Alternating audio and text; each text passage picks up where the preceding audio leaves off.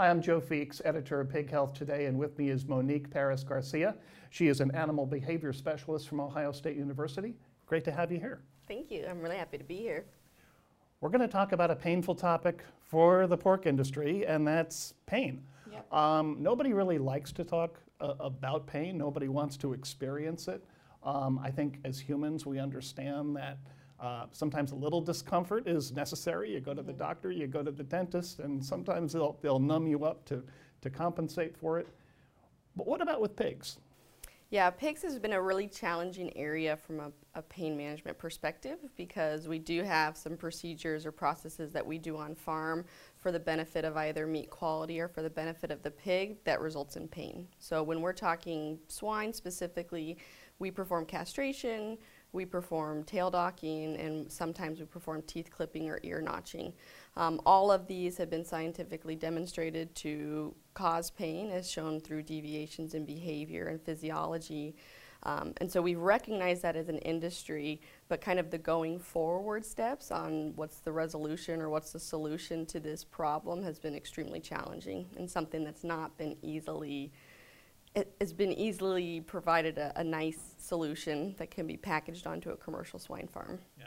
And how do pigs express pain? Is it pretty obvious, or are there some hidden signs that people need to look for? Yeah, so the challenge with pigs is they're prey species, right? So evolutionarily, there's no advantage for a pig to show that it is injured or experiencing pain or potentially compromised.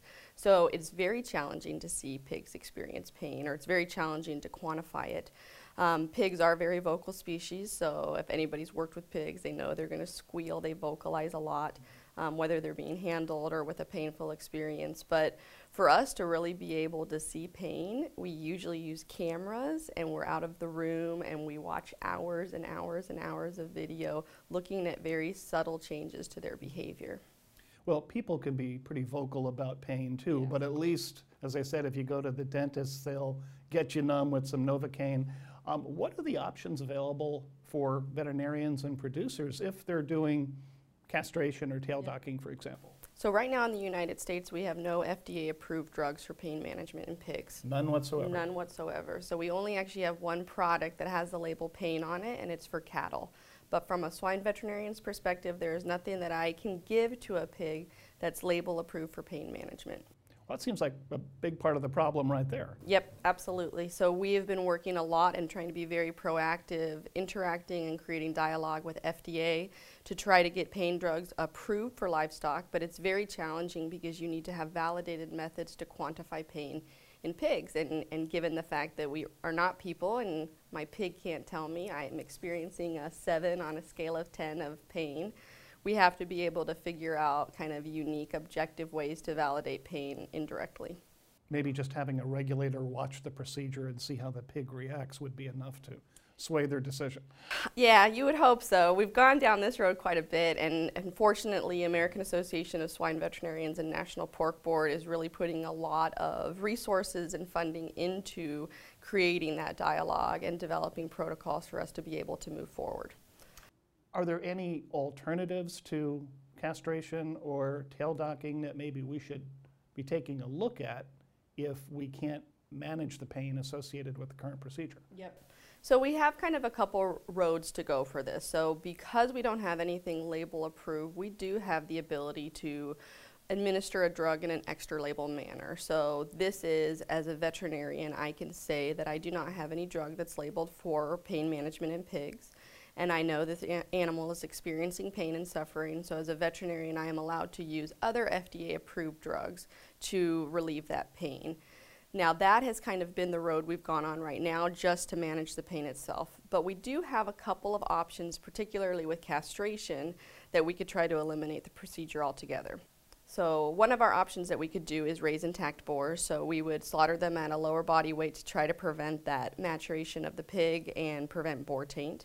Um, one of the kind of interesting approaches, new technologies now, is immunocastration. So it's actually a vaccination that's going to create an antibody against those hormones that allow a male pig to mature. The pig has to receive an injection twice um, in the finisher stage, and that is something that's very exciting, but we're not really sure from a consumer standpoint if everybody's going to be okay with that. And is that the big holdup? Because I know that that option has been available for several years, but it just seems like while it's done very well in Europe and Latin America, Australia, it's had a hard time getting off the ground in the United States. Yes, it seems at this point it's really consumer driven. So there is this concern of the acceptance of the product from the consumer, um, as well as just ensuring that we're doing it accurately and reliably. So if a pig does get missed, and that pig is going to be slaughtered and they have that off odor of boar taint, it can really change kind of your eating experience as a consumer, right? So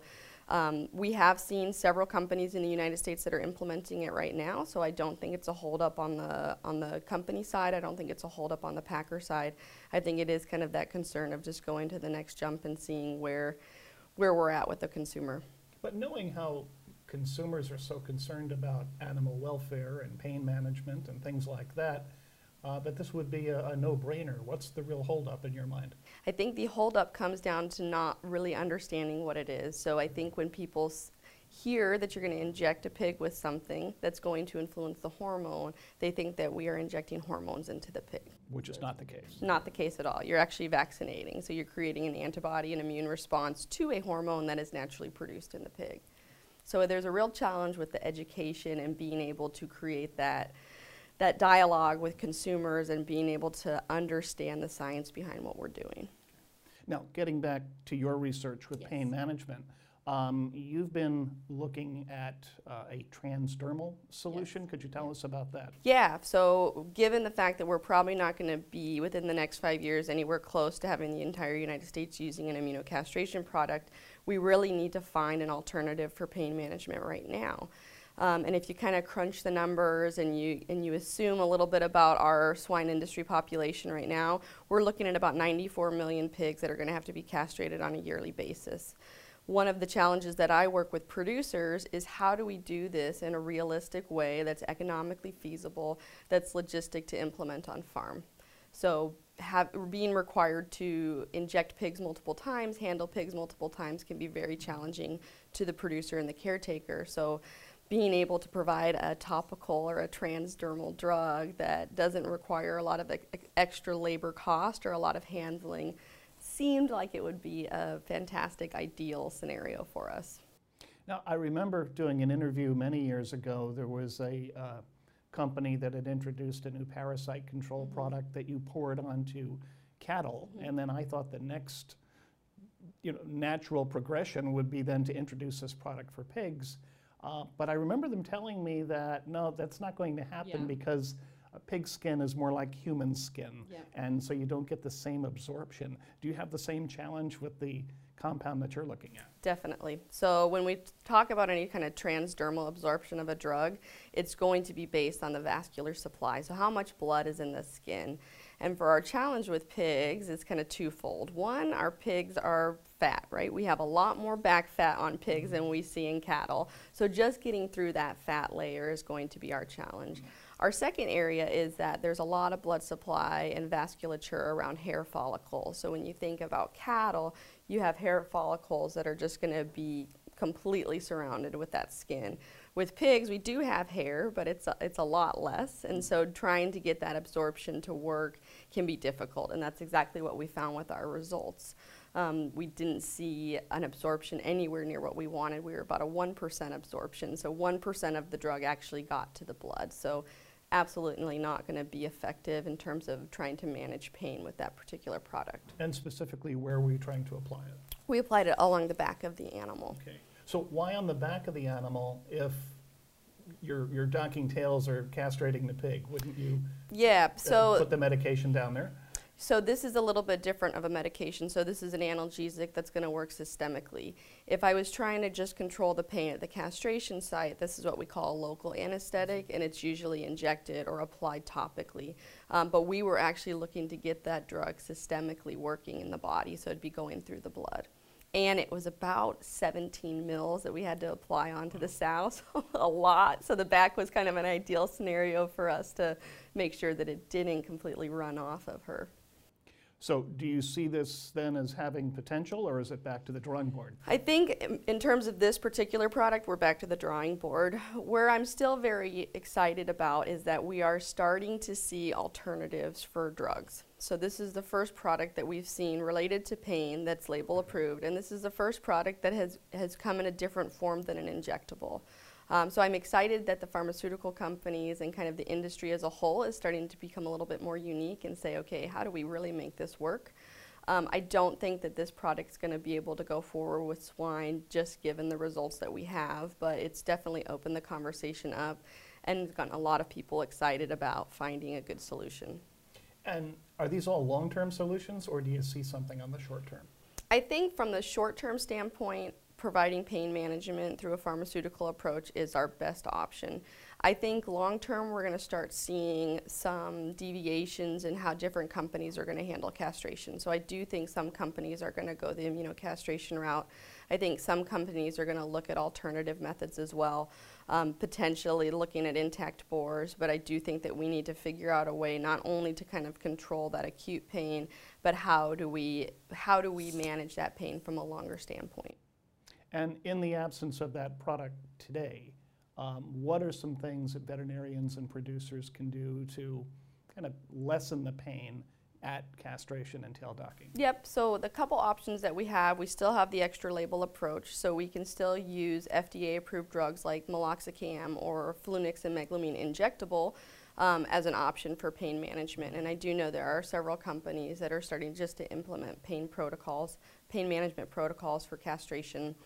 I think from the caretaker's perspective is just ensuring that our caretakers are well trained, that they have that they're using sharp clean equipment and that they're ensuring that the, the process is going as smoothly as possible. And I think that's going to really be beneficial for the piglet so we don't have any additional issues associated with the process itself. And is there anything we can learn from the pork industries in Europe or other parts of the world? I think one advantage that we have is that we are in good conversations with swine producers and swine veterinarians in Europe and Australia. And I think we're working together as a whole to find the solution. And, and that's very encouraging to me because I don't ever walk into a room of swine vets and they don't want to do it, right? Everybody recognizes that this is a challenge, that we need to manage pain. That's the right thing to do. It's our ethical obligation, but we just need to figure out a way to make it feasible.